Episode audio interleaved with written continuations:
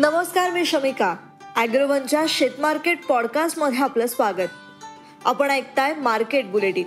ज्यात असतात शेतमालाच्या मार्केटवर परिणाम करणाऱ्या राज्यातल्या आणि देशातल्या महत्त्वाच्या घडामोडी. सगळ्यात आधी आजच्या ठळक घडामोडी.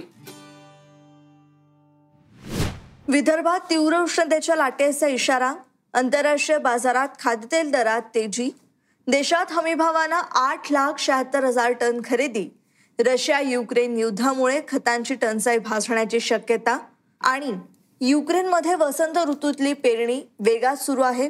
आतापर्यंत छत्तीस लाख हेक्टरवर पेरा हा पूर्ण झालाय पण उद्दिष्टाच्या फक्त पंचवीस टक्केच लागवड झाली आहे सरकारनं पेरणीसाठी कंबर कसली आहे मात्र तरीही इथल्या समस्या कायम आहेत.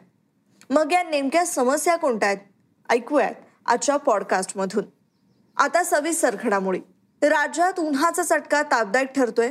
विदर्भ उत्तर महाराष्ट्रात उष्णतेची लाट आली आहे चंद्रपूरमध्ये शुक्रवारी सकाळपर्यंतच्या चोवीस तासात राज्याचे यंदाच्या हंगामातलं उच्चांकी पंचेचाळीस पूर्णांक आठ अंश सेल्सिअस तापमान नोंदवलं गेलंय. तर जळगाव अकोला ब्रह्मपुरी आणि वर्धा इथे पंचेचाळीस अंशांपेक्षा जास्त तापमानाची नोंद करण्यात आली आहे. तापमानात सरासरीच्या तुलनेत मोठी वाढ झाल्यानं नगरमध्येही उष्णतेची लाट आली होती.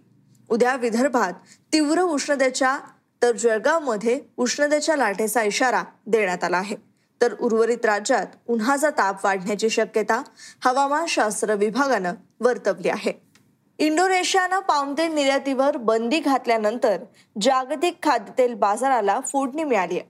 पामतेलासह मोहरी तेल सोयाबीन सरकी तसंच सूर्यफूल तेलाच्या दरात मोठी वाढ झाली आहे. तर शेंगदाणा तेलाच्या दरात विशेष वाढ झाली नाही याचा फक्त भारतालाच नाही तर इतर देशांवरही परिणाम झालाय.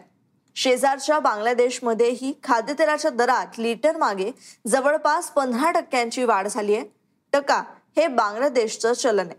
भारतातही खाद्यतेलाच्या दरात वाढ झाली आहे याचा थेट फटका हा ग्राहकांना बसतोय. सरकारनं हरभऱ्याची आतापर्यंत आठ लाख शहात्तर हजार टन हमीभावानं खरेदी केली आहे हमीभावानं हरभरा खरेदीत अजूनही गुजरात पुढे आहे.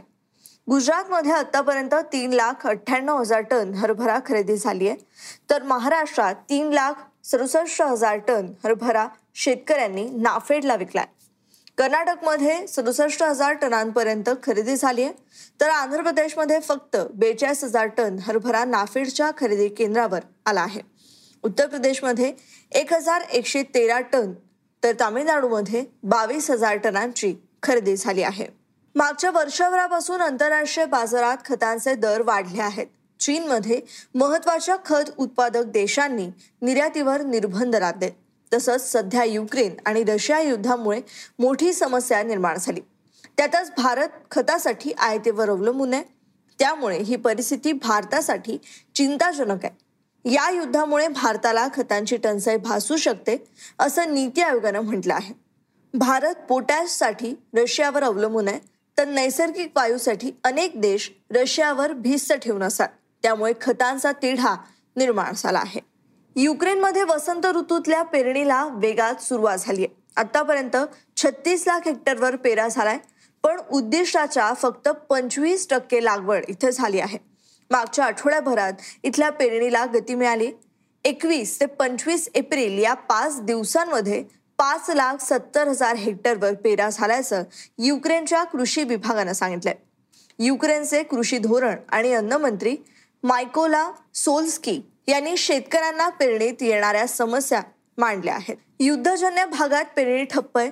सरकारपासून शेतकरी आणि गावकऱ्यांपर्यंत सगळेजण पेरणीच्या कामात व्यस्त आहेत.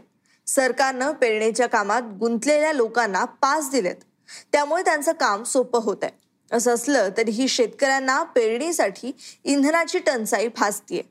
रशियाच्या ताब्यात असलेल्या भागात इंधनाच्या दरात मोठी वाढ झाली आहे लॉजिस्टिकची समस्या कायम असल्यानं दरात मोठी वाढ झाली आहे रशियाचं सैन्य अजूनही युक्रेनच्या मध्यापर्यंत पोहोचलं नाहीये. त्यामुळे पेरणीची कामं सुरू आहेत. आम्ही एकूण क्षेत्राच्या पंच्याहत्तर टक्के पेरणी करण्याचं उद्दिष्ट ठेवलंय असंही मंत्री सोल्स्की यांनी सांगितलंय. आतापर्यंत युक्रेनमधल्या नऊ प्रांतामध्ये पेरणी उरकली आहे तर इतर भागात पेरणी वेगानं सुरू आहे. गव्हाची एक लाख सत्तर हजार हेक्टरवर पेरणी झाली आहे हे क्षेत्र एकूण उद्दिष्टाच्या अठ्ठ्याऐंशी टक्के आहे. बार्लीची लागवड आठ लाख एकोणीस हजार हेक्टरवर पोहोचली आहे गेल्या वर्षीच्या तुलनेत ही लागवड एकोणचाळीस टक्के कमी आहे. तर सूर्यफुलाचा पेरा तीन टक्क्यांनी वाढून अकरा लाख हेक्टरवर पोचेल असं युक्रेनच्या कृषी विभागानं सांगितलं आहे. आज इथेच थांबूत अॅग्रोवनच्या शेतमार्केट पॉडकास्टमध्ये उद्या पुन्हा भेटूयात. शेतीबद्दलच्या सगळ्या अपडेट्ससाठी अॅग्रोवनच्या यूट्यूब फेसबुक आणि इंस्टाग्राम पेजला फॉलो करा.